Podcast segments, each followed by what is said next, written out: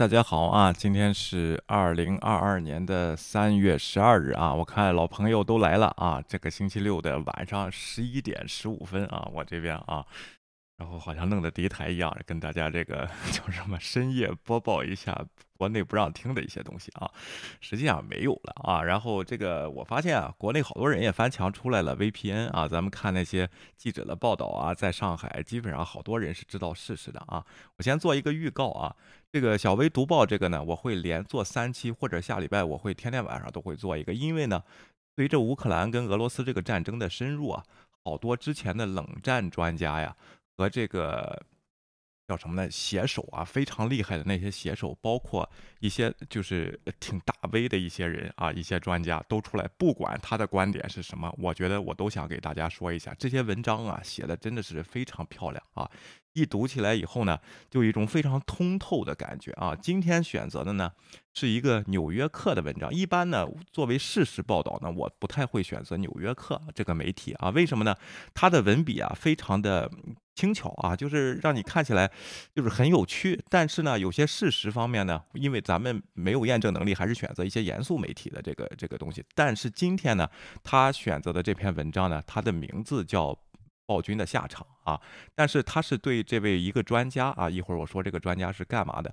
对苏联研究了非常长时间，对这个俄罗斯啊这种统治制度非常时间，写过《斯大林传》这么一个冷战时期的专家呢，一个在 YouTube 上接受人家采访的胡佛这个 Institute 啊，胡佛机构这个。呃，对他采访一个多小时的一篇，好像总结性的文章啊，提了关于乌克兰和俄罗斯、中国这个现在的制裁制度、北约等五个问题，他总结的非常好啊，我给大家这个呃念一念啊，然后发表一下咱们自己的看法。那明天呢，我会选择一个这个中共那边的一个呃这个国务院的一个研究员啊，一个一个也是一个大官吧啊，给习近平写的一封一一篇文章啊，让习近平应该是怎么处理现在这个。危危机啊，提出一个建议。这个人啊是标准的共产党员啊。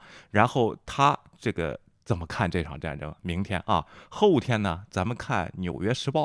美国现在看这个民主国家到底是怎么回事了？通过这场战争啊，咱们系统的来分析一下。这都是晚上的节目啊，我们白天的节目照样进行啊。这是我的一个突发奇想。如果大家喜欢这种方式呢，也请这个订阅我们的频道和点赞，因为。到了一些该一些理论呐，跟历史回顾的这个时期呢啊，今天的这个今天的这个文章呢，会回回悟到好多历史。像我呢，才刚六十岁，有些历史呢我没有经历过啊。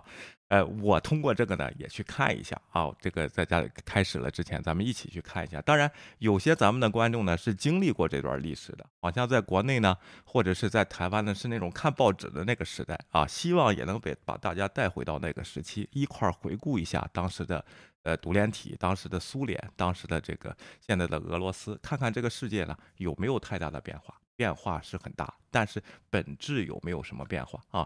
然后呢，大家再对比一下自己生活的世界啊，是不是也是这样的？尤其是大陆地区啊，是不是很熟悉啊？咱们就今天就是这几个目的，咱们看一下文章写的非常好，但是经过中文一翻译呢，我给大家呢得得适当的添添点油，加点醋了。但有些硬伤的地方呢，还是需要这个跟大家这个多提点意见啊，把你了解的知识。和事实呢，在下边这个告诉我们啊，然后在留言的时候，如果喜欢呢，啊希希望通过你的点赞和订阅来告诉我们你喜欢这种形式啊。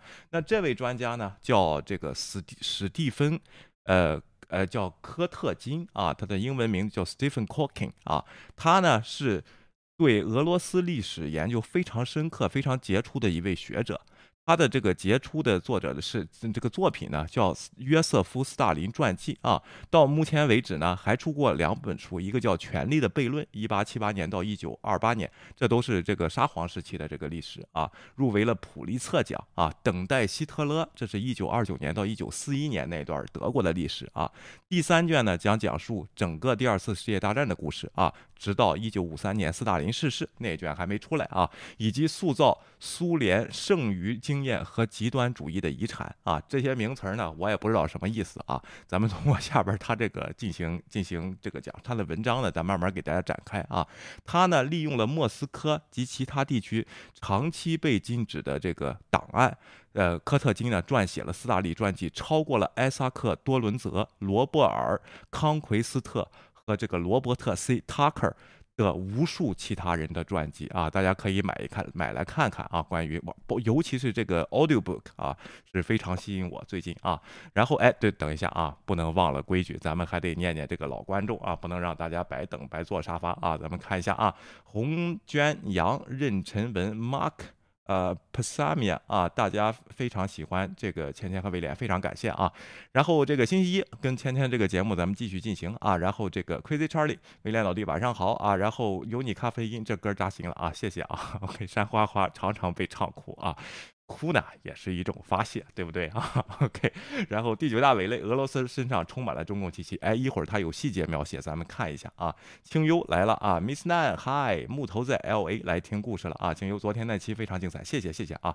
真正能听懂的观众是非常非常精彩的。我跟芊芊没有任何的个人矛盾，观点不同，但是呢，等星期一。等他在场的时候，我们对这个再做一个总结，再做一个评论啊。Patrick，粉红来闹就踢啊，对，粉红理性发言，不要闹，不要让大家非听你的啊。我现在都改了。你也可以发表你的不同的意见，对不对啊？所以说呢，咱们在这个时代的进步中呢，随着历史的车轮，咱们共同进步，与时俱与时俱进。粉红，你不要老讲讲你一个理儿，一下子讲很大很多遍，这个很让人烦啊。咱们就按照事实来说话，这就不会踢你啊。You are not sixty, I have been through that era. OK，这个又暴露年龄啊。Yolanda，Yolanda，Thank you 啊，六十多岁大生日，生日快乐啊 kim su da，辛苦了，谢谢啊。呃，清幽如果六十，那俺就八十了。思考年来了啊，确实常被唱哭，谢谢。那大家都是感情丰富的呗，这个没什么错啊。OK，咱们继续介绍一下这位作者啊，科特金在学术界呢享有盛誉，他是普林斯顿大学历史学教授和斯坦福大学胡佛研究所高级研究员。他在 YouTube 上接受这个采访呢，也是通过这个 Hoover Institute，就是胡佛研究所呢发出来的啊，非常的精辟，一个多小时。但是我给大家如果全程翻译，这个节目得做五个小时。这个 New New Yorker 呢把这篇。采访呢，把这个 YouTube 呢，他给整理了一下啊，然后这个就等于是一篇挺好的故事了啊。OK，在当代俄罗斯的各个领域都拥有无数资源啊，政府、商业、文化，它既原则又务实，它也比我认识就是这位作者啊认识的任何记者或分析师都更投入。他一生就是在俄罗斯这个东西啊。多年前我们在莫斯科相遇，科科特金正在研究斯大林主。五亿的工业城市马格尼科呃科马格尼托格斯克啊，这是可能莫罗莫斯科就是呃俄罗斯的一个城市，一个工业城市吧啊。我发现他对普普京政权的结构，甚至其在俄罗斯历史上的根源和各个各个方面的指导都是无价的。那非常荣幸，今天咱们也能读到这篇文章啊。OK，本周早些时候，他就在这个胡佛研究所呢啊，然后与这个科特金谈到了普京入侵乌克兰，美国和。欧洲的反应以及接下来会发生什么，包括俄罗斯宫廷政变的可能性。我们的对话呢，出现在这就现在这个 YouTube 这个视频上啊，大家可以去搜 Five More Questions for Stephen Hawking Ukraine Edition 啊，Hoover Institution 啊，咱们逐渐接触一下这种严肃性的话题，我觉得还挺好的啊，比整天这个中南海发生了什么要好多了啊。然后这些事情啊，然后稍微提一下郭文贵啊，然后这个。刘艳平说是被捕了啊！我看宽哥啊在这儿大解读啊，其他频道都在这儿大解读，这没什么好解读的，就是贪污被抓了啊。然后郭文贵那个事情啊，刘艳平我们知道这个信息，他回去是立功的。当时刘艳平为什么立功呢？就是套出来话，郭文贵什么都不知道啊。但是在二零一七年的时候，虽然他他被美国 FBI 给在机场扣了，但是是不是怀疑他在纽约？这个跨国执法啊，这个问题把它扣了，这里边就是这么回事啊。回现在贪污犯被抓了啊，在中国打老虎嘛啊，然后国安部我们老领导又失了一位啊。OK，然后这个好啊，然后咱们这个这个我们的对话出来上面是因为为了长度和清晰度已经做过了编辑啊。咱们现现在就看一下啊，这个就是现在这个就是这个这位 coaching 啊呃这个科特金的观点了。过去和现在我们都听到有人说，正是乔治凯南。乔治·凯南是谁呢？我一查呢，也不得了啊，也是一位泰斗啊。然后，乔治·凯南呢，是美国国家政策顾问、外交家和历史学家，普林策历史奖、阿尔伯特·爱因斯坦和平奖的拥有者，冷战期间的遏制。策略创始人，但是后来历届政府在冷战冷战中所执行的政策背离了他一开始的主张，使他逐渐放弃了经过改造的遏制策略。他曾广泛演讲并写作于关于美国苏联关系的学术性历史。他也被称为智者和外交政策元老团体中的一员啊。在一九四零年末期啊，他的写作作品鼓舞了杜鲁门主义以及美国外交政策苏联的遏制策略。在一九四六年，从莫斯科发来。来的长电报啊，这一篇呢也是非非常著名。一九四六年的他这个乔治凯南的长电报啊，他充分揭示了苏联的实质是什么啊。当时呢发发给这个要要就是要阻止啊这个俄罗斯啊。这个美国财政部询问苏联是否加入世界银行及货币基金组织这事儿，他进行了回电。这封长电报在历史上是浓墨重彩的一笔啊。然后这个一会儿我来给他说，他呢也是首先对北约啊。的批评人之一啊，他是最早的，因为这个北约这个政策一开始都是根据他他的一些理论制定的，后来呢，他觉得是太理想主义了啊，而且呢野心非常大，他就是对北约东扩的一个最早的批评者之一啊。我先说一下啊，这是他的一个历史啊，而且呢，他在冷战的项目已经机构机构中呃扮演了重要角色，其中最引人注目的就是马歇尔计划啊，这是一个大人物，乔治凯南啊。OK，他就说呢。这位作者 c o 在说什么呢？乔治凯南所说，发生这种情况的原因是北约东扩的战略失误。所以说，北约东扩这个东西啊，从一九四六年啊那个时候建立，那就是不几年啊，就有人开始批评，这并不是一个新的话题。所以说，芊芊说这个呢，大家千万不要怪啊，这个东西有些事情我们是不知道的，咱们一块儿看看啊。然后再有啊，OK，大国现实主义学者、历史学家。约翰·米尔斯海默啊，这位呢最近在网上很红啊，坚持认为。我们所目睹的事情，很大一部分责任必须归咎于美国啊。然后这这两位是现在说是北约东扩派，这当然这位乔治凯南已经去世了啊。现在这个约翰米尔斯海默呢，是这个北约东扩这个造成了这些事情的一个主要的专家啊。然后这这个再说这个东西，也是人家始终一生都是坚持这个观点，没有改过，不是现在才出来蹭的啊。好多年前就出来说这个事情啊。但是呢，这位作者呢有不同意见啊，我。然后他说：“我想，我们应该从你对哪个论点的分析开始，就你觉得是不是北约的错啊？”他说：“这位作作者就开始了，这个科科特金就开始了。我对乔治凯南只有最大的敬意，约翰米尔斯海默是一位学者巨人，但我恭敬的不同意他们的观点啊。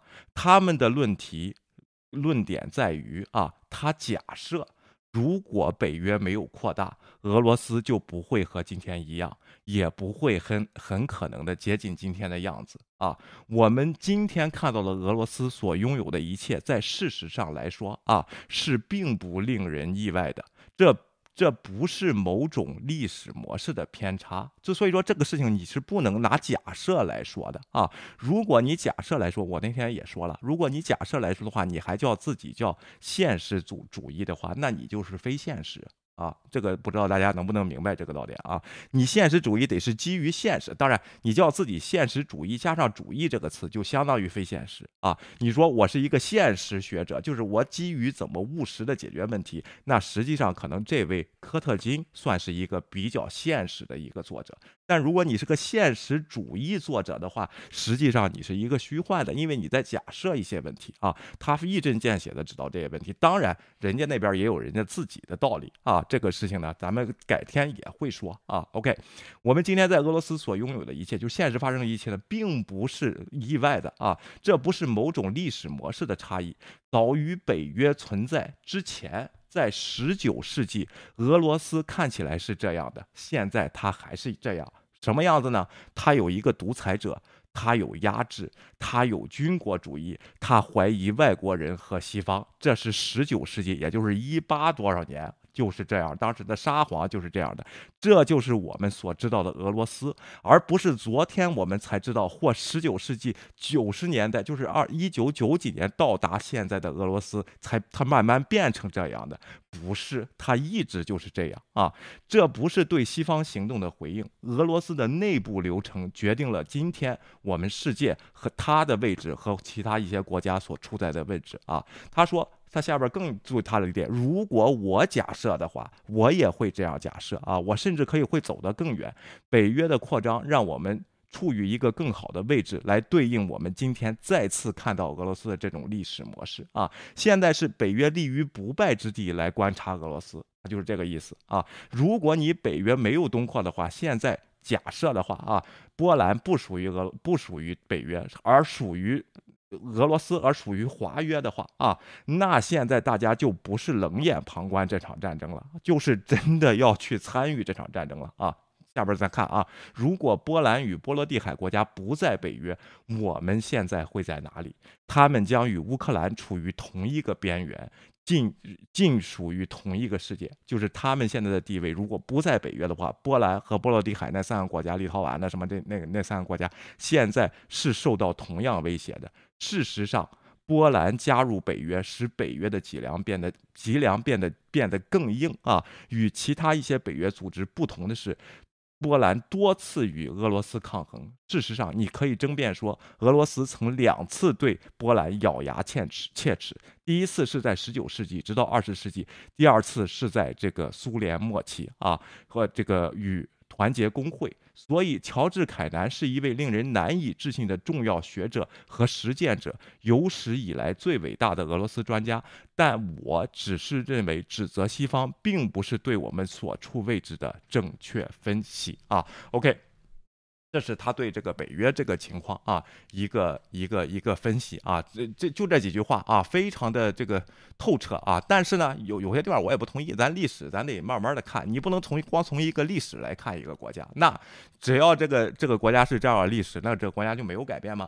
咱们也看到别的也有不同啊，日本当时还大大天皇，现在还在位呢啊，那怎么又转变成了这样？一会儿他也会归跟到回回到论述啊，所以说这篇文章呢是非常精彩的啊。OK，当你谈到俄罗斯的内部动态时，他会这这是作者问他啊，他会让让人想起你为外交军事写的一篇文章，六年前的啊，半个世纪以来，这下边是引用俄罗斯外交政策的特点是雄心勃勃，超出了国家能力。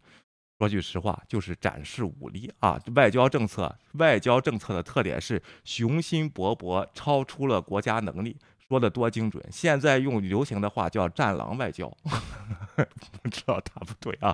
这是半个世纪以来啊。OK，从十六世纪伊凡帝统治开始，伊凡帝就是那个沙皇吧，应该是啊，伊凡的那一辈啊。OK，伊伊文啊，那那一辈啊，俄罗斯成功的以平均每天五十平方公里的速速度。扩张了数百年，它的国土的扩张，这个是不容置疑的啊！最终覆盖了地球总面积、陆地总面积的六分之一。你接着描述俄罗斯崛起的三个转瞬即逝的时刻：首先是在彼得大帝统治时期，然后是亚历山大一世战胜拿破仑，然后当时是斯大林战胜希特勒，然后你说。但是除了这些高水平线之外，当时三个这个重要历史节点以外，俄罗斯几乎一直是一个相对弱小的大国，非常的精辟啊！相对弱小的大国啊！我想知道您是否可以对此进行扩展，并谈一谈俄罗斯内部动态如何导致普京。在现在的领导会变成这个样子啊？OK，那这位作者就是这个科特金就说了啊，我们就伊拉克进行过这场辩论啊，因为伊拉克因为萨达姆而成为现在的样子，还是因为伊拉克而变而造就了萨达姆啊？换句话说，有性格，这这是不可否认的，但是也塑造也有塑造性格的。Character 就是有这个人物啊，不是性格啊，这个里面中文翻译的不对啊，就是换句话说，应该是乱世出英雄，但实际上我用句中文话就是乱世同这个英雄同样造成了乱世吧啊，乱世同样造成了英雄，就是你的民族性同样造成了你的独裁者，你的独裁者又返回去影响你的民族性，就是这个适应你的民族性，就是这个问题啊。他说的啊，我在斯大林的书中提出一个论点是，作为独裁者，在那种情况下和那个时期掌关俄罗斯的世界上的权利，使斯大林成为他，而不是相反。就是当时的苏联就会产生独裁者，只不过是斯大林是最适合的这个人啊，就是这个意思啊。OK，大家可以自己对比一下啊。OK。俄罗斯呢是一个非凡的文明，在艺术上、音乐上、文学上、舞蹈上、电影方面，在每一个领域领域，它都有一个深刻而非凡的地方，是一个完整的文明，而不仅仅是一个国家。它确实是一个文明。同时，俄罗斯觉得自己在世界上有一个特殊的地方啊，一个特殊的使命。这个东西是什么呢？就是东正教啊，不是西方。他想作为一个大国脱颖而出，他不觉得。他觉得他在西方世界中也有不同，因为他是东正教的根本啊。他想作为一个大国脱颖而出。他的问题一直不在于这种自我或认同感，而是他能力从未与他的愿望相匹配啊。他总是努力实现这些愿望，但他不能，因为西方总是更强大啊。俄罗斯是一个大国。国土上的大国，但是它的、它的、它的结构和它的想法上面并不是一个大国。除了你刚才列举的那几个历史时时刻，那三个这个大帝那个时刻和斯大林啊，在试图与西方匹敌或至少管理俄罗斯与西方之间的差异时，他们诉诸胁迫，他们用胁迫的这个管理方式，他们是用一种非常沉重的以国家为中心的方法。大家是比较一下，咱们是不是这样啊？就是国家利益大于一切啊，试图在军事和经济上与西方匹敌和竞争啊。咱们是不是也这样？要弯道超车，要建立导弹，要完成航母啊？这在一段时间内有效，但非常肤浅。俄罗斯经济出现了突飞猛涨、猛涨、猛进的增长，他建立了自己的军事力量，然后当然他碰壁了，碰到了瓶颈，随后他就会出现很长一段时间的停滞，问题会变得更糟。解决问题的尝试本身就使问题恶化，与西方的鸿沟扩大了。西方拥有技术、经济增长和更强大的军事。力量现在就是看到这个结果啊！他说这个结果实际上是俄罗斯内部自己造成的啊！这些东西啊，俄罗上俄罗斯历史上这种动态中最糟糕的部分是俄罗斯国家与个人统治者的混为一谈。就是我们得有个伟大领袖啊，OK，他们没有获得他们想要的强大国国家管理与西方的鸿沟，并推动了和迫使俄罗斯达到最高水平，有一定成就，但不是最高水平啊。而获得个人主义政权，就是这个专制啊，他们获得了独裁统治，这通常会变成专制统治。他们陷入这种束缚已经有一段时间了啊，因为他们无法。放，因为他们无法放弃那种例如外部主义的感觉，就是有人总在欺负我，总有一个强大的对手啊，这样的东西，或那种成为最强大力量的渴望，他们想代替那个强大对手，实际上他们能力达不到，但他们无法在现实中与之匹敌啊。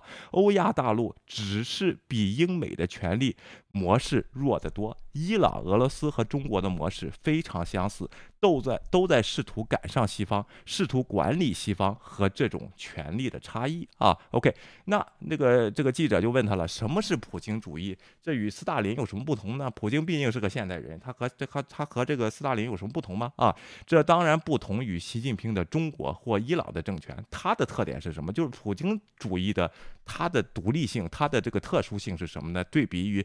纵向比较这个西呃斯大林和横向比较呃伊朗和习近平啊，它的特点是什么呢？啊，为为什么这些特点会导致他想要入侵乌克兰呢？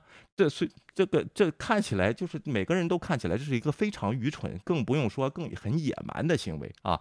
这个作者就回答了啊，是好吧啊，战争通常是一种误判，它基于不成功的假设，你认为它是真实或想要真实的事情。当然，这也与斯大林与沙皇的政权不同，这是普京特殊的啊，发生了巨大的变化。现在就是城市化，人民更高的教育水平，外面的世界发生了翻天覆地的变化，这个是让独裁者震惊的。更令人震惊的是，发生如此大的变化，但我们仍然看到他们无法摆脱就刚才说的那种独裁的模式啊。OK。你有一个独裁者，甚至现在是一个暴君，完全自靠自己做决定，他会得到别人的意见吗？可能，我们不知道这里边他的圈子是怎么决议的，他会注意吗？别人的意见，我们不知道，他们会带给他们会带给他们不想听到的信息吗？这似乎不太可能。今天就有消息传传出，普京把他们情报部门那个总头啊，就好像也这个中国一样给双规了。啊，这个这个双规是这个的理由是什么呢？啊，是普京说这些人不给他传达真实的信息，这些人给他报喜不报忧啊。呃，具体我没去看，但是有今天有这个信息，可能就大体就是这个意思啊。他认为他比其他人更了解、更聪明吗？这似乎有可能。他相信自己的宣传还是自己阴谋论的世界观，这似乎也有可能。这些都是推测，很少有人与普京交谈，无论是俄罗斯的内部的俄罗斯人还是外国人啊。所以我们认为，但我们我们只是认为，但我们不知道，一他没有得到全部的信息啊，他正在得到他想听到的。无论如何，他自他相信自己更优秀。更聪明，这就是专制主义的问题。这就是为什么专制主义甚至只是威权主义，既强大又脆弱。专制主义创造了他自己的破坏环境，就他自己给自己掘墓啊！信息变得更糟，献媚者越来越多，纠正机制越来越少，错误变得更加严重。我再给他加一点，权力的交接更加不稳定啊！尤其是在一个强势的这个。暴君下台以后，下一个啊，怎么怎么办？这是非常不稳定的一个因素啊。普京似乎认为乌克兰不是一个真正的国家，这还是通过他那三万字的这个檄文说出来的啊。乌克兰人民也不是真正的人民，他们与俄罗斯是一体的。他认为乌克兰政府。是个推销员啊，这个 salesman 啊，这个乌克兰的这个总统啊，是一个演员啊。他相信他被告知或想要告知的关于他自己军队的事情啊，已经现代化到一个无以匹敌的这么一个职一个一个问题了，可以组织不是军事入侵，而是闪电政变的地步啊。所以说，他说一开始这个闪闪电战。精准打击以后，尽快占领基辅啊，然后这个把把政府换掉，这个实际上是一个完全不切实际的想法。这个问题现在得到解决，他现在在变啊，变这个策略啊，在几天内占领基辅，要建要么建立一个傀儡政府，要么迫使现在的现任政府签署这个一些条件啊。但是你想想，一九六八年的。一九六八年八月的布拉格之春啊，布拉格之春呢，我这儿也查了查啊，因为我刚到六十岁还没经历啊。一九六八年一月五日开始的捷克斯洛伐克共和国的一场政治民主化运动，这场运动直到八月二十一日，苏联与其他华约成员武装入侵捷克斯洛伐克才得到初步告终啊。这件事情的名字，呃，也由这个韩国之春借用，后来呢。这个也被这个阿拉伯之春啊，然后这个政权的交替呢所借用啊，之春这个词儿是他们先先说出来的啊，然后这个东西啊，然后列昂尼德呃勃列日涅夫派出华沙条约组织的坦克来阻止亚历山大杜布切克的共产主义改革运动人人性化的社会主义啊，俄列日涅夫不停地告诉杜布切克。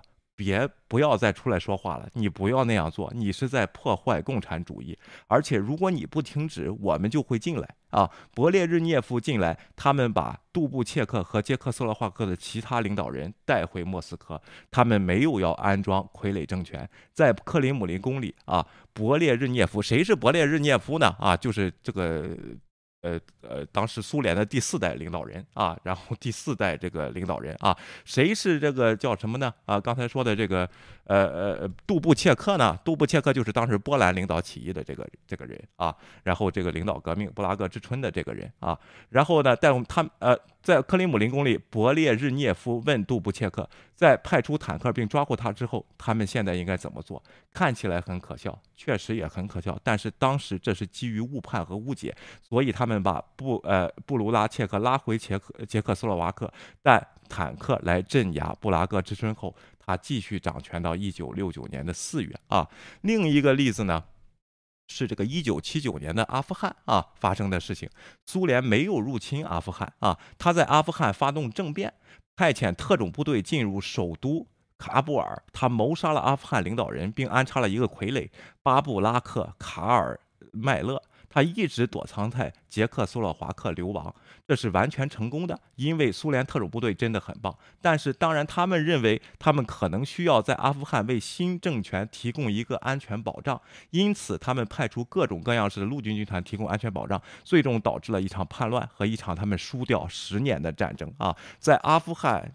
甚至都有这个说法，就拖垮了这个苏联啊！当时这个光荣贵还蹭过这事儿，说他是在阿富汗的那个女人啊。其实咱们看过那个电影叫《Charlie's War》啊，《查理的战争》，Tom Hanks 啊，是德克萨斯的一个演一个议员啊，在国会建议得到了拨款去资助阿阿富汗啊，打这个这个叫什么呢？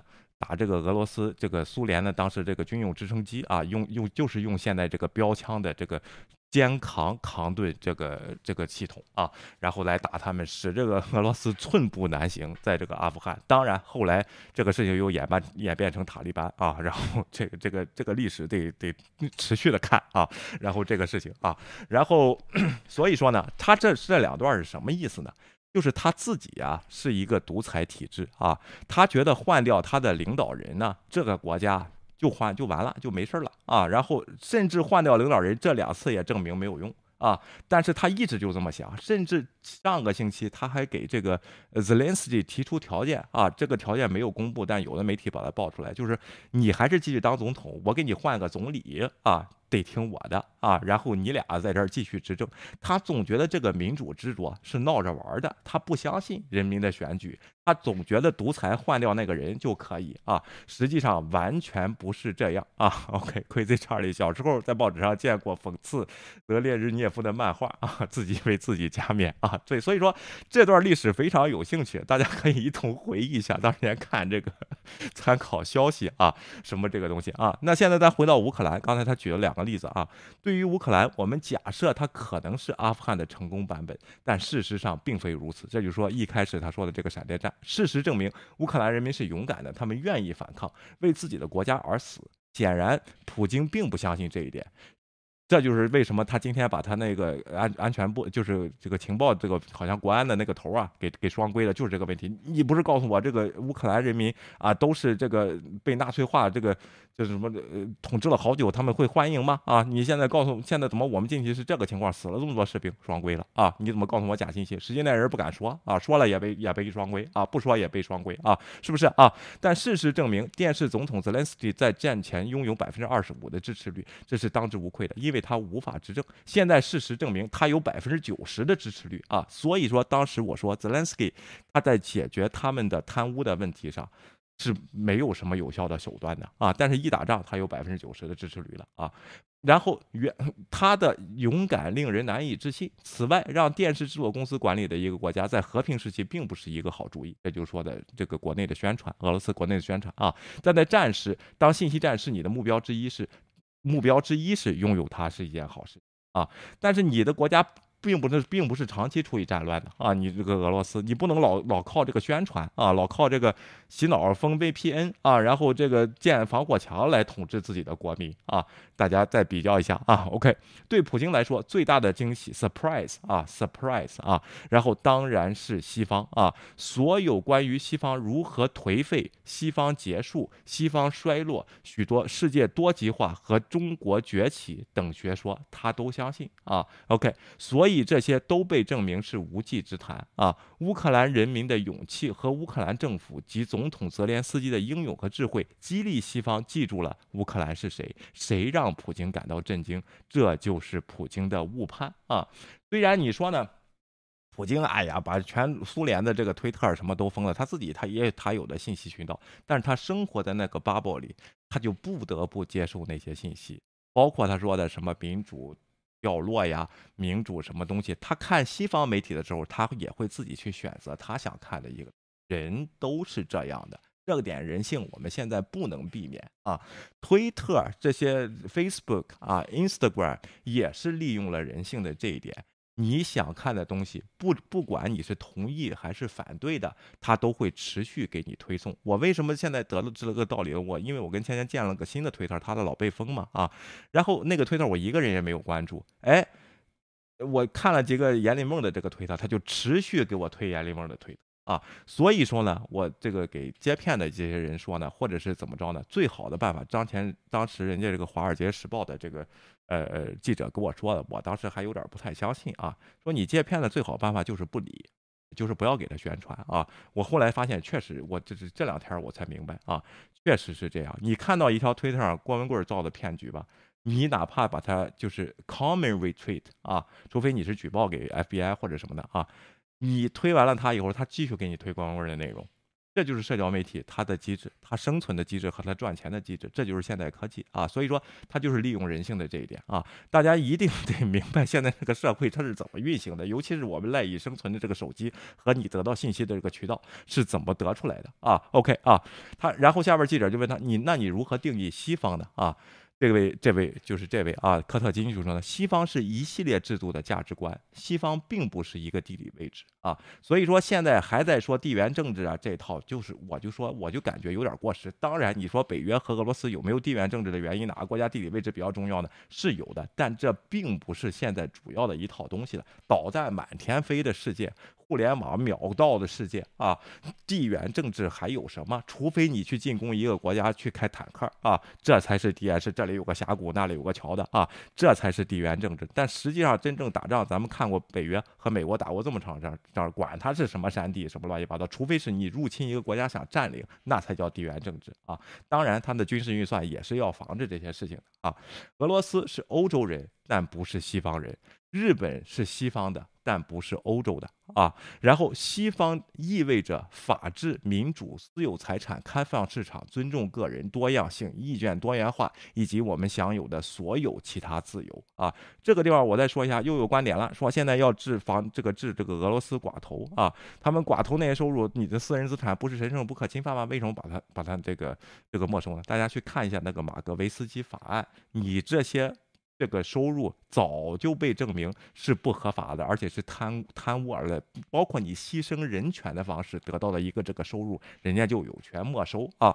而且今天我看的这个 Zelensky 他们也在讨论这个事情，没收这些寡头的这个资产，包括这个苏联，就是包括俄罗斯冻结它央行的这个事情啊！如果胜利以后，有一部分会拨给这个俄罗斯重建，呃，就不拨给乌克兰重建的啊！所以说这就相当于大清时代的。庚庚子赔款，所以大家质疑的时候，你先把历史看一看，再来质疑或者再来讨论。如果你这些信息你不具备的话呢，啊，你你来讨论的话，我觉得是浪费时间，你就来听节目就行了。不同意你就在下边留言提出来就可以了啊，行不行啊？包括咱们的粉红朋友们都可以啊，这些问题啊，OK，哎，以以及我们这个所享有的其他自由，有时候我们认为这些自由是理所当理所当然。你比如说你喜喜生活在西方国家，你突然回到中国去，觉得哎。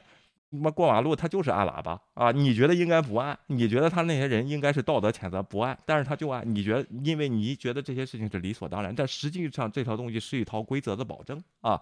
我们有时会忘记他们来自哪里。但这就是西方啊！在我看来，通过欧盟和北约的扩张，我们在九十年代扩张的那些地方，西方已经在复兴了啊！他以一种他和习近平都没有预料到的方式，与弗拉德米尔·普京在做对抗啊！看看现在的波兰啊！但是啊。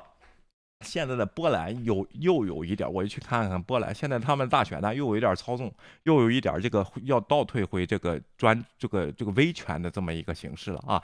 但是他他表现出他的，因为他在这个呃这个欧这个北约里，他对难民的这种慷慨是无与伦比的。包括土耳其啊，现在在提供，就是当年他从俄罗斯买的那一套防空系统。当年瞄准北约的飞机的那套系统，他要把它提供给乌克兰啊，去对抗俄罗斯的飞机啊，那个一个大大车拉着几个炮啊，那个那个自动的那个瞄准那个系统，它是北约的国家。你说民主在波兰，可能在土耳其，在这个国家可能是削弱，但在整个北约来说，遇到一件乌俄战争的时候，它实际站在哪里？啊，这是非常让人感动的一件事情。也就是说，欧洲更加的团结，这次一直在说嘛啊。然后这个这个东西啊，然后另外啊，如果你假设西方即将倒闭或者民主正照衰落啊，因为它正在衰落，并从阿富汗逃走。如果你认为乌克兰人民是不真实的，不是一个国家，如果你假设泽连斯基只是一个电视演员、喜剧演员，来自乌克兰东部的讲俄语的犹太人，如果你假设所有的这一切，那么也许。你认为你可以在二到四天占领基辅，但这些假设完全是错误的啊，非常精辟啊这一段啊，OK，当然咱们也会挑一些文章，就是说别的事情的时候，咱们下次再说啊，OK，让我们讨论一下俄罗斯政权的性质啊，普京呢在二十三年前就。继任了啊，有叶利钦时代呢被称为寡头的人物八九个人啊，普京向他们宣读了这个骚乱法案，然后你可以保留你的财富，但不要参与政治。像米哈伊尔呃霍多科霍多尔科夫斯基啊，这样对政治保持警惕的人受到了惩罚，惩罚就被抓起来了啊。当时也是说你可以挣钱，但是你不要参与政治。这个看看像不像我们的这个白手套们啊？OK，有人想参与政治呢，像什么任大炮啊，说点话就给。扔到了这个监狱里。当时这个，呃，米哈伊尔啊，这个赫多尔科夫斯基啊，就好像任志强一样扔大炮里。当然，你说是不是政治斗争？肯定是政治斗争。是不是没找着熟人？肯定是没找着熟人啊。然后这个东西啊，其他人则带着尽可能多的财富离开了这个国家。但我们仍在，仍然在谈论寡头这个政权和忠于他的人的性质是什么啊？到底是什么重要啊？OK。这位松尔下边就说了啊，这是军警专政这个国家啊，OK，那些是掌权的人，也就是所谓的俄罗斯的精英阶层啊。此外，他还有一群出色的宏观经济学人士啊。记住啊，这个宏观经济人人士，咱们国家也有好多啊。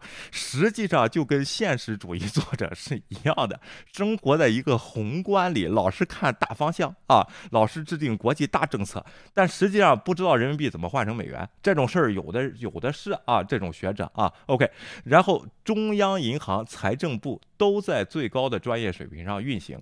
这就是为什么俄罗斯这个宏观经济堡垒，这些外汇储备未雨绸缪基金，它叫 rain check 啊，这个基金确实有这个名词啊，它就是准备打仗了，准备了一些 rain check，现在被冻结啊，这个东西啊，它有合理的通货膨胀，非常平衡的预算，非常低的国家债务，占 GDP 的百分之二十，是所有主要经济体中最低的，它是最好的宏观经济管理啊，宏观经济管理干嘛呢？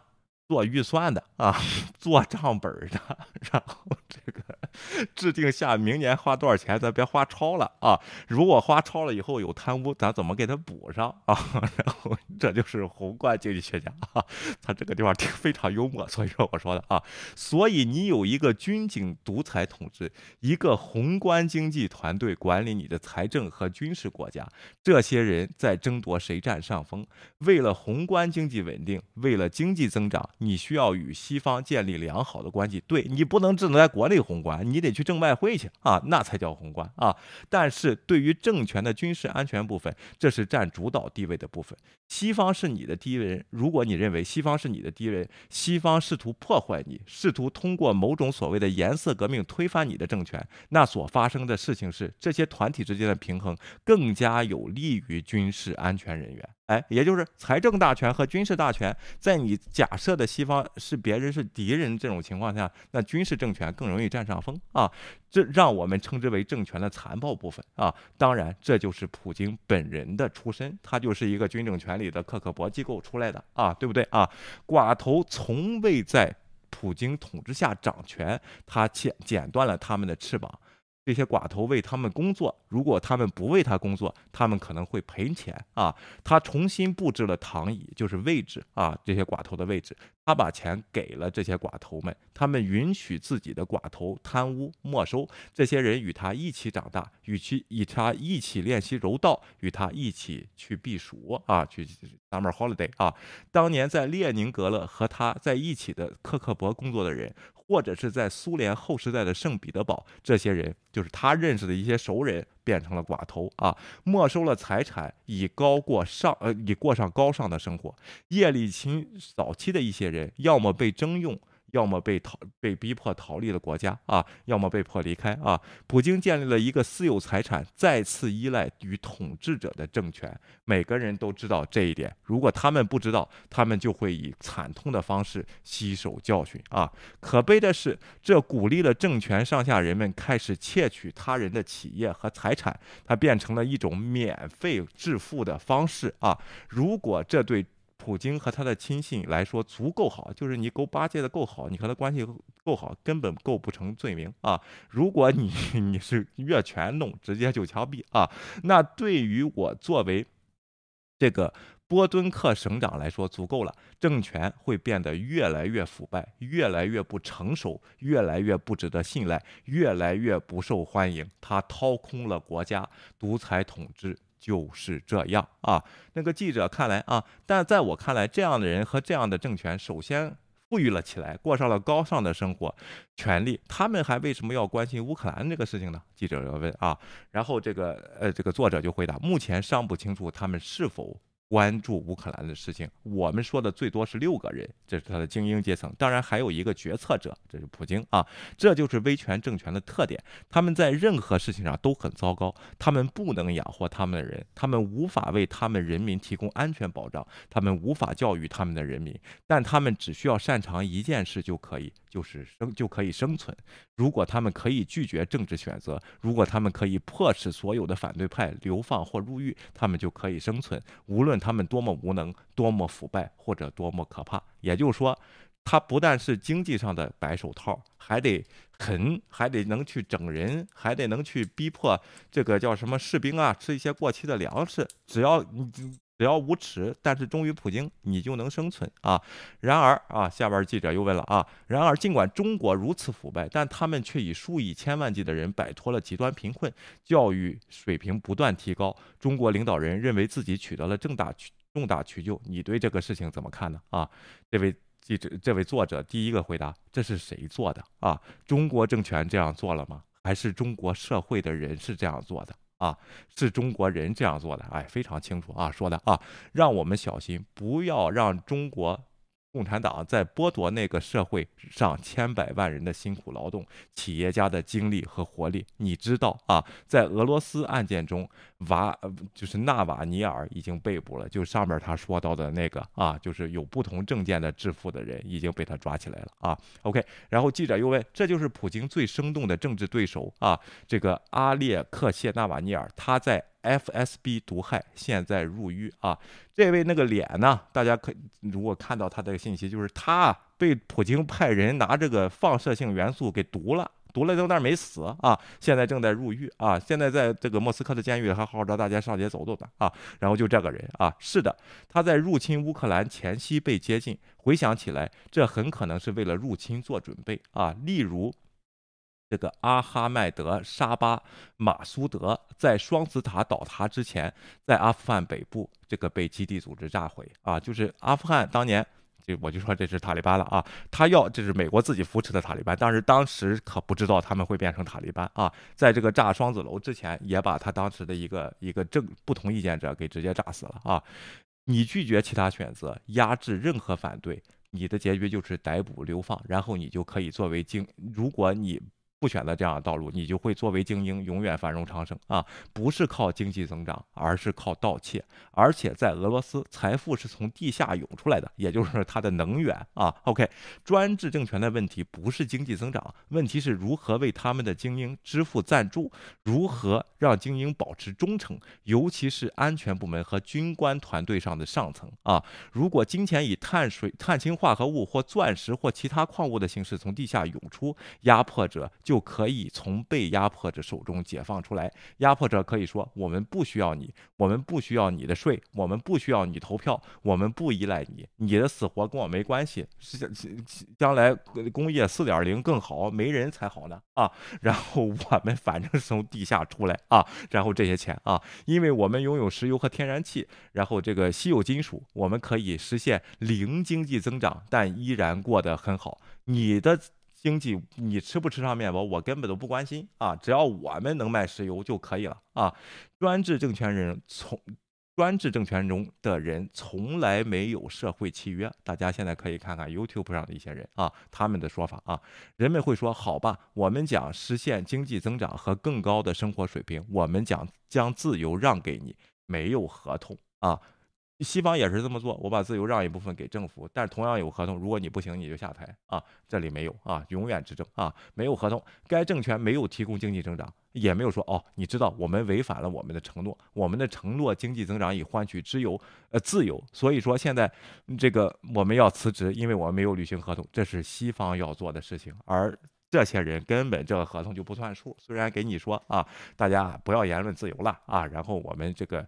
呃，先实现这个小康啊，实现现代化啊，然后实现了吗？关键是这个这个实现了现代化给不给啊？现在这个这个这个阴谋论演变成了什么呢？这个这个观点就是言言论自由不需要啊，只要有言论自由，我们就发展不了啊。那你发展，你想要发展就不要言论自由，但发展了吗？你去看一看啊。OK，这个问题啊，那是怎么解释像普京这样的专制政权这么受欢迎呢？啊？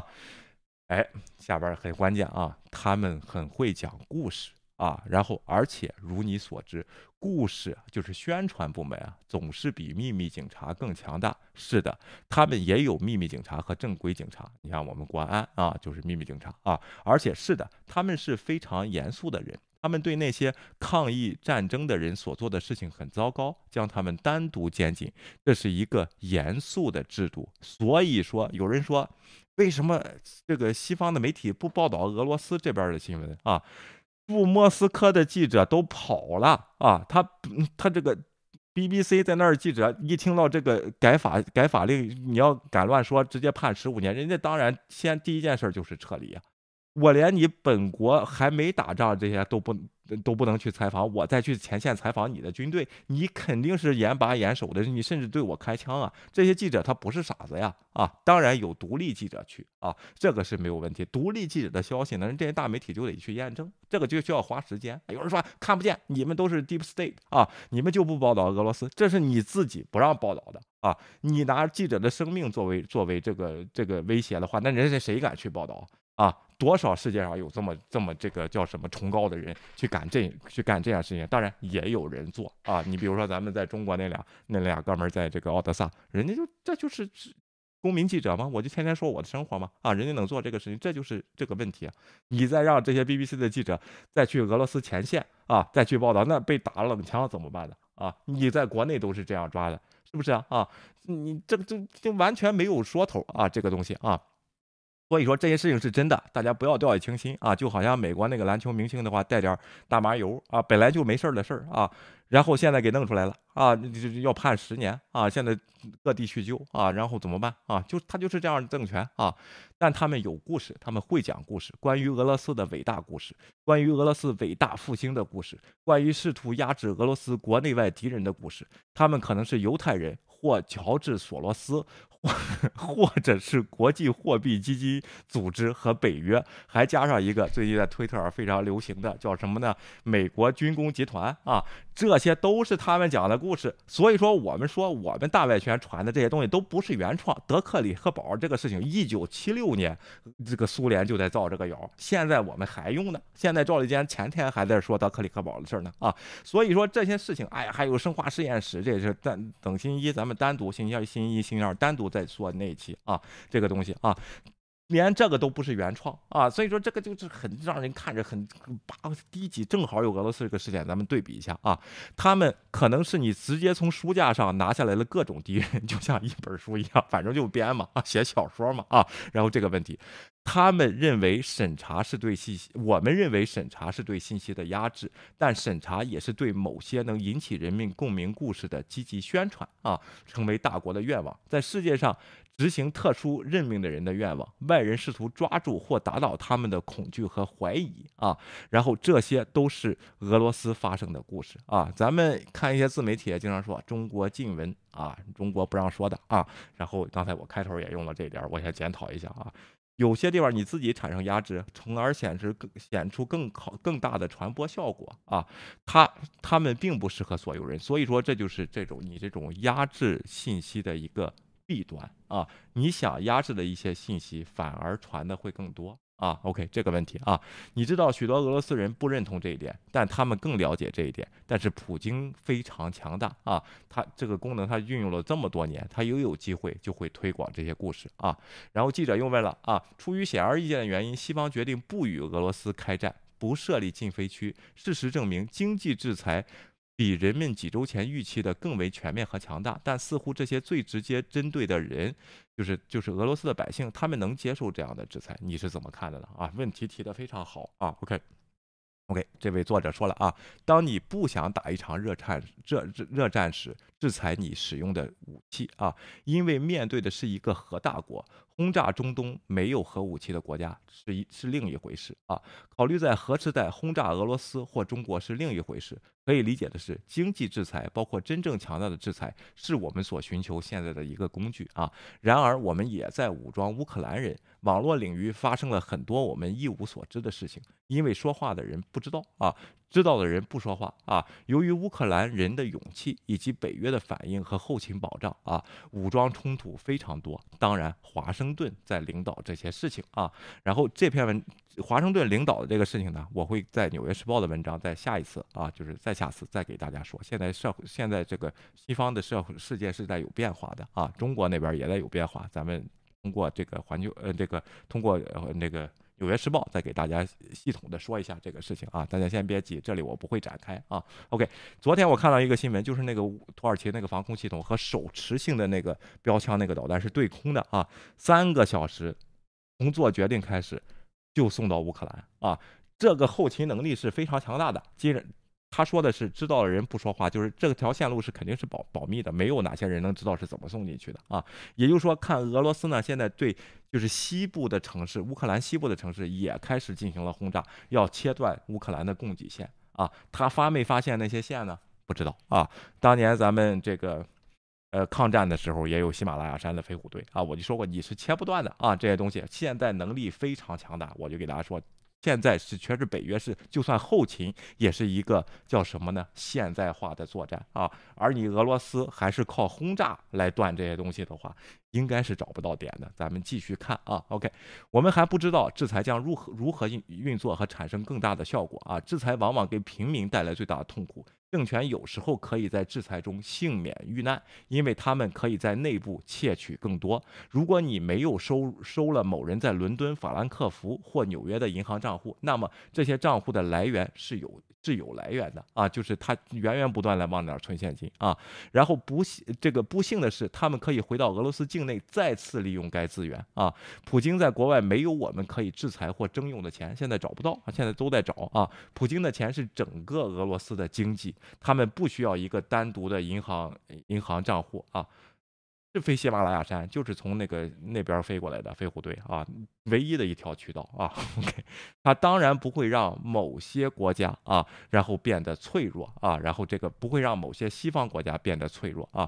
最大最重要的制裁是关于技术相关的啊，这是他的认为啊，这是让他们在高科技的问题上饿死。如果随着时间的推移，通过商务部啊，你。你否认他们美国制造软件，就是你不给他们美国制造软件设备和产品，这会影响到世界上几乎所有的重要技术，并且你有一个目标和一个可以执行的机制来做到这一点。这就是说，人家早就立了法啊，现在拿出来直接用啊，你可能会受受到伤害，这个政权并制造一个技术沙漠啊。你说让俄罗斯人啊，这个。都有中国的手机，当然可以啊，不能访访问 Instagram 啊。你昨你昨天就看见一个大网红在那哇哇哭啊，然后他就没有了收入啊，他的粉丝百万啊。这个吴亦凡当时被捕的时候，咱们也有这个粉丝去去要揭发场去，是不是啊？当时这都是很极端的情况，我开个玩笑啊。然后这记者同又问了啊，与此同时，我们看到了俄罗斯军队在一九九九年到二零二零年对这个格罗尼斯的所作所为，我们看到他们对阿布勒的所作所为。这个格罗尼斯是哪儿呢？就是当时的车臣啊，然后进行了就是。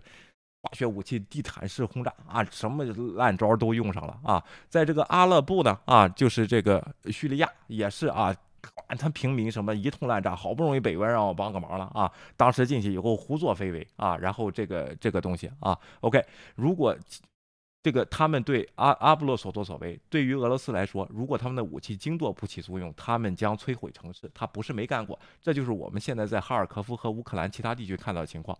也许这场战争正在刚刚刚刚开始啊。然后这位学者就说呢，俄罗斯有很多他们还没有使用过的武器，但这里有有几个因素。首先，乌克兰只是在推特上赢得了这场战争，看得非常。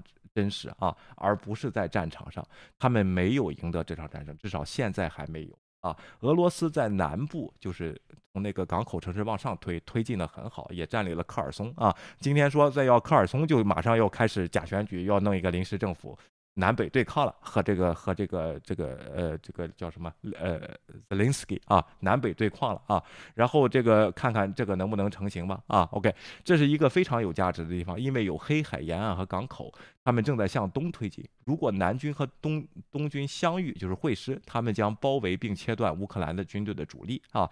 迄今为止，失败的是俄罗斯试图以闪电战的速度占领普京，就是那个 Blitz 啊。刚才尤兰达说的这个闪电战是失败的，否则他们的战争正在顺利开展。这就是一开始的这个误判啊。OK，只是几个星期战争持续的时间会更长啊。但这里还有一些因。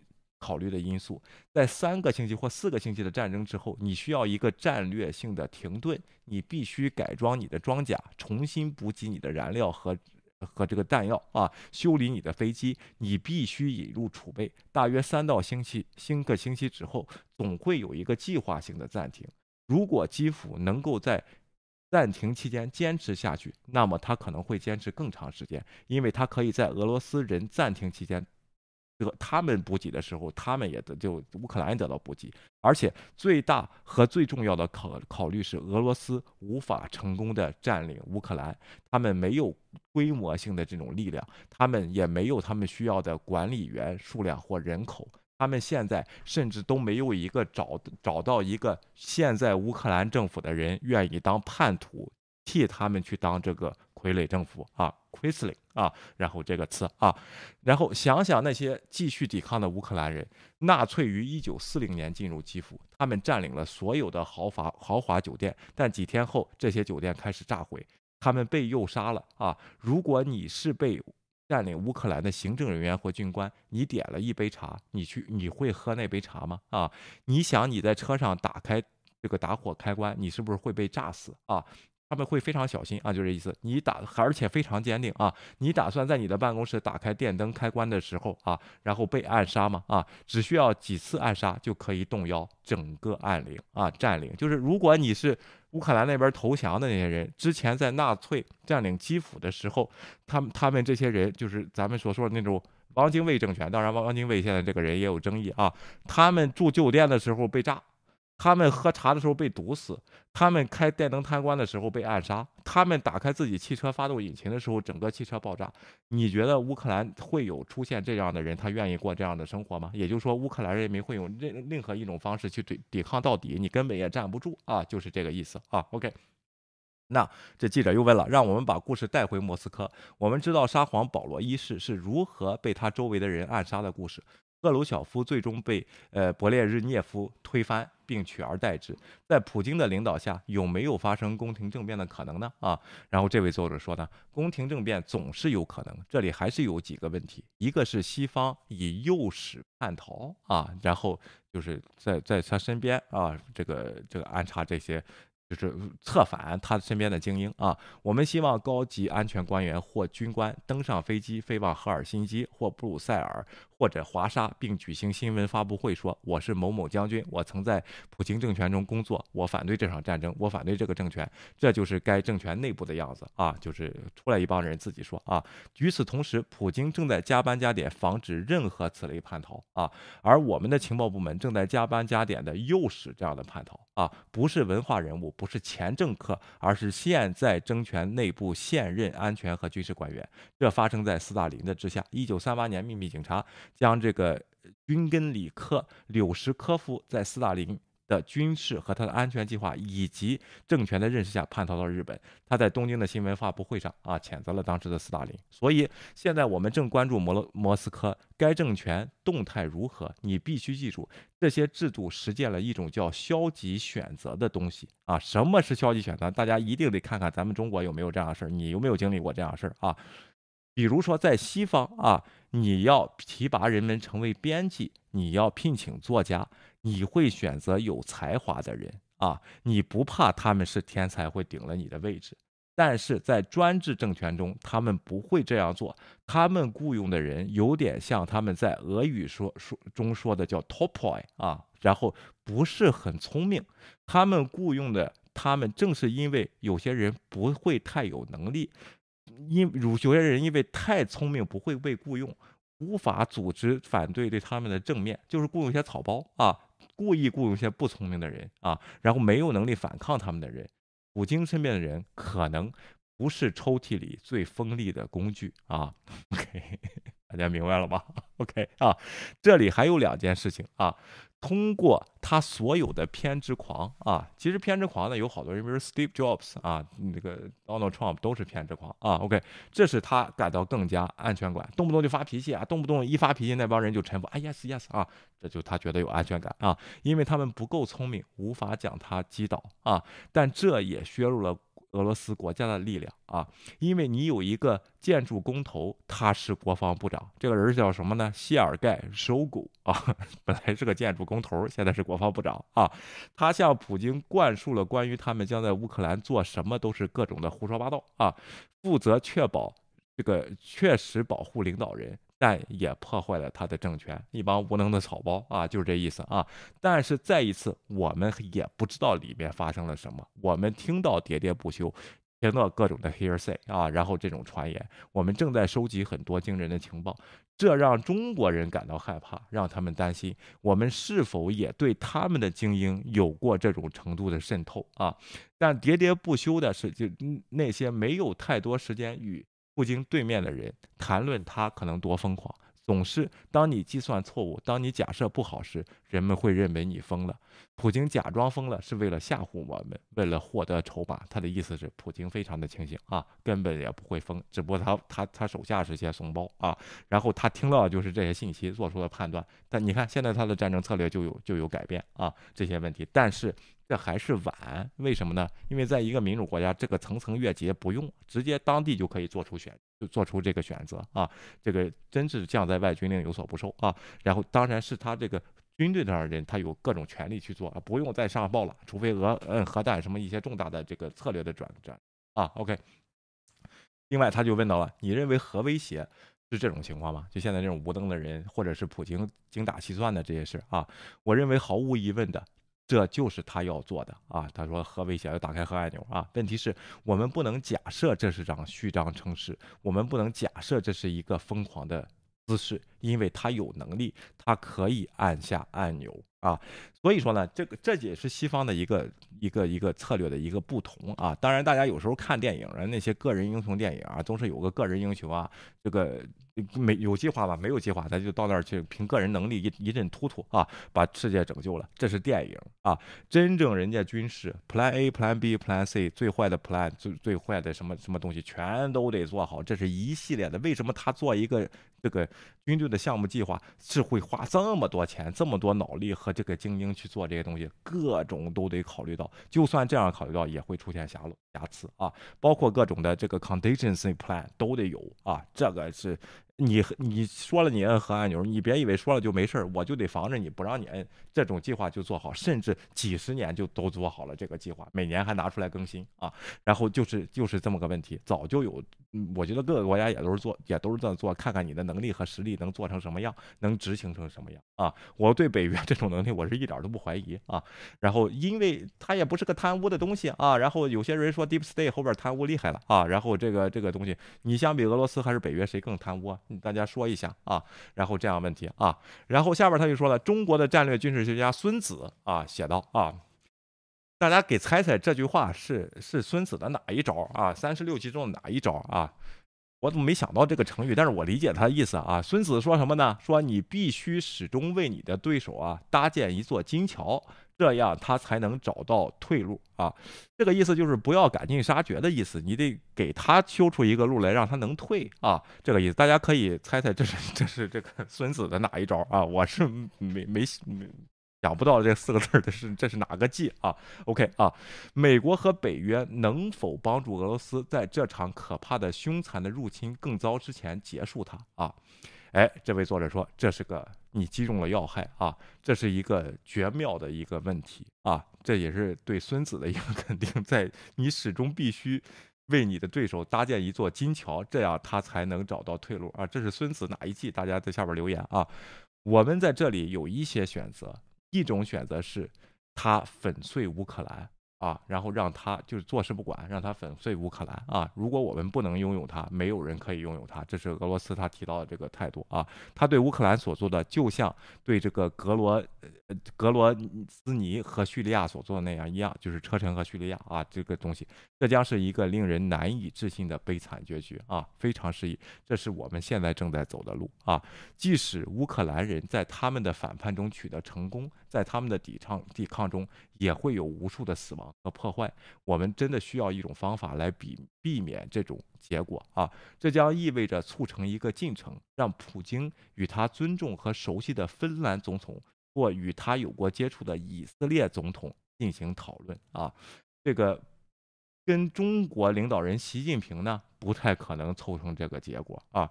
也就是说，下星期还是星期天啊？或者还是明天就会在这个泽连斯基建议在这个呃这呃以色列那个首都进行这个进行和谈和普京见面啊，由这个以色列的这个总理呢在中间旁听啊，然后看看能不能成型啊这个事情，这是他三月四号就说的啊，OK。有人让他参与某种类型的过程，这种过程中他没有最大化的要求，而且时间停滞不前，让事情发生在地面上，重新安排他能做什么啊？就是说大家都实际一点啊，找一些跟他关系好的人，其中最有选择的呢啊是芬兰总统可以去进行调停，另外呢以色列总理可以进行调停。至于习近平呢，他觉得不太可能啊，并不是我们不努力啊，缓兵之计嘛，应该不是吧？就是给对方有个有个退路。就给他修座桥，让他能跑走啊！有有台阶可以下，这这这是这是孙子兵法打一计啊？OK，我突然选了不来了啊，并不是我们不努力，芬兰人比世界上任何国家都了解俄罗斯。咱就看到一打战争，这个芬兰总统就跑到拜登这儿来就就见面了啊。以色列可能是另一个不错的选择，这取决于以以色列总理啊 Bennett。的技巧啊，然后是中国，但是中国呢是一个非常长远的这个这个东西。如果中国去谈，乌克兰会付出沉重的代价啊。而他们在这个习近平以下的精英明白这一点。现在中国精英内部也有很多担忧，但习近平掌权与普京有私人关系啊。习近平在普京身上投入了他的很多力量，但这持续多久取决于欧洲人是否开始惩罚中国人。欧洲人是他们最大的贸贸易伙伴啊，这就是中国现在的这个困境啊。明天我会说一下中国共产党内部写了一篇东西啊，呃，咱们看看现在他的判断能不能听进去啊。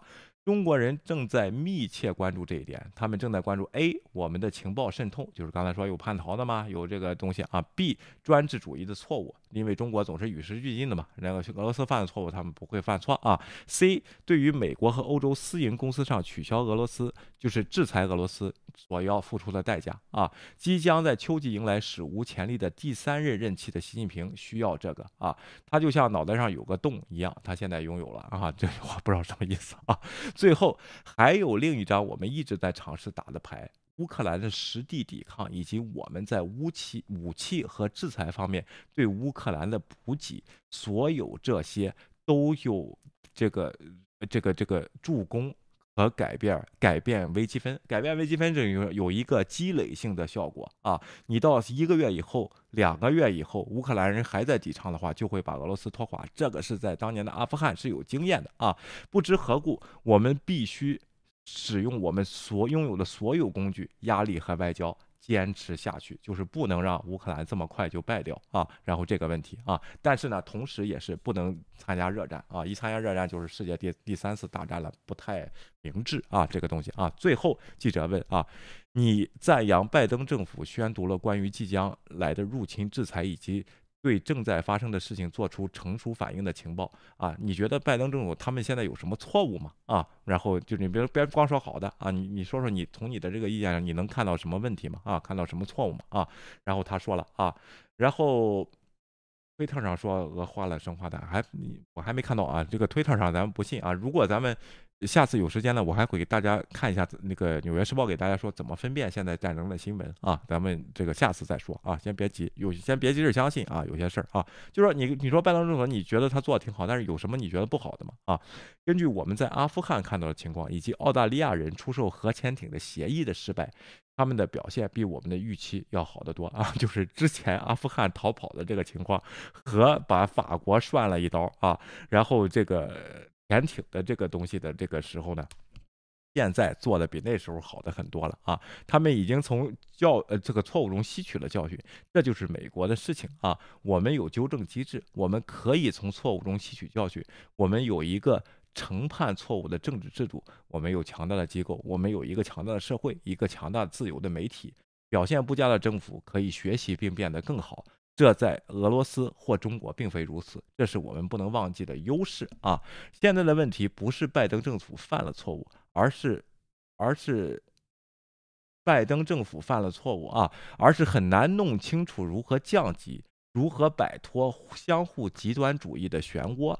我们通过越来越多的制裁和取消，就是来取消这些这个他的一些资质啊，他的一些货币啊，来提高筹码，提高赌注。我们这边有做点什么的压力，因为乌克兰人每天都在死去，而我们在军事上以某种方式在旁边坐着看啊。尽管正如我所说，我们正在为他们提供武器，并且我们的网络方面、情报方面做了很大的工作，我们这边的压力很大。但是你越是逼迫他们，就越没有什么可做的，输给普京，我们只能是提高赌注。不幸的是，他有许多他没有使用过的工具会伤害我们。你看，普京。好像今天还是昨天就说他的实际对手是这个这个美国啊，他要对美国公司在俄罗斯啊进行没收资产，对不对？而且不排除对美国进行打击的这种东西啊，这就是他对民主的伤害，包括这个抓这个外国人啊，然后抓美国人，抓这个西方的人，把他作为人质，这就是他很多工具来伤害我们。这位专家说的很清楚啊，我们需从极端主义的漩涡中降级，我们需要一点运气和好运，也许就在莫斯科。啊，这就是他的整篇的这个这个报道啊，我觉得写的非常清楚啊，也就是对现在已经发生的事情进行了他的一个解读和判断，也没有给给出一些建议，也没有就是说，哎呀，你应该这么做，你应该那么做。他现在这种情况下啊，有哪点我看到是跟历史相符的？他的政权是什么特色？中国的政权是什么特色？哪些人可以解决这些问题啊？他给出就是现有的已知的条件的倾向啊。另外就是说呢，哎，哪个地方还觉得不足？呃，虽然他也提不出意见，这个学者永远是提不出治国的意见来，只能做参谋啊。这个大家一定得明白啊。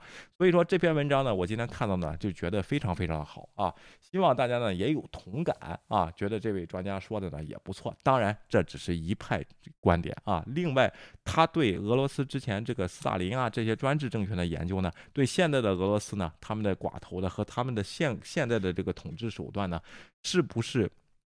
更加的是不是了解的啊？然后这个有他有没有他的思维定式呢？这个也得大家自己判断。通过这个战争的这个这个走向啊，通过战争的这个判断啊，自己来看一看。但是这也是一位前所未有的，就是说对俄罗斯事件理解。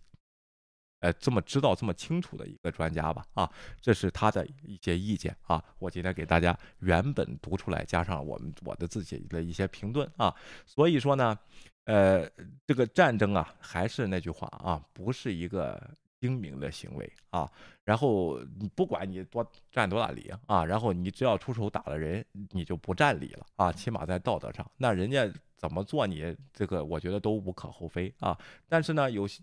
这个又遇上一个在专制国家这么一个独裁者，他的行为呢不可预判啊，这就是世界的一个威胁啊！是不是清除了他这个威胁呢？这场战争就会消失？人类会不会再发生这样的事情呢？我觉得肯定很还会有的啊！这些事情是需要我们不断的去看。去了解是怎么回事的，很难有人给出一个一劳永逸的方法来永远世界和平。所以说，每当几年啊，每当十几年的时候，世界上总会总会出现有一些歌曲，就是呼吁世界和平啊。我小的时候，现在六十岁啊，这个唱世界和平的这个歌呢，会被同学认为，包括写一些呼吁世界和平的文章，会被同学写。嘲笑啊！一个是中国当时也不大报报道战争啊，然后另外呢就觉得现在这个世界还会打架吗？打仗吗？啊！结果真实的战争就发现了我们的眼前啊，天天成了世界的热点啊，还真是会的啊！所以说大家呃，然后周末的时候呢，也想一想我们的生活啊，来之不易。如果这场战争发生了，我们。我们国家呢？如果我们是在乌克兰，现在正正这个经受炮火的一些人呢，我们是对这个事情还有没有时间去思考呢？啊，可能就没有了。那时候要么保家卫国，要么就是逃离战场了啊。所以说呢，咱们得得知道我们的生活来之不易，咱们在这个情况下才有能各种才俊、各种观点出来，才有这种争辩的机会。这也是一个好事情啊！那今天我就给大家说到这里了，小微读报啊。如果大家希望我计划给大家做三四天啊，连续做这么三天。如果大家喜欢这种方式呢，请用你的留言、点赞和订阅来告诉我们啊。然后这个我会坚持下去。我因为找到几篇很好的文章啊，然后非常感谢大家了，祝大家周末愉快。我们明天晚上再见啊！如果白天不直播的话啊，下期再见了，拜拜，谢谢大家。请订阅，我们好好谈谈。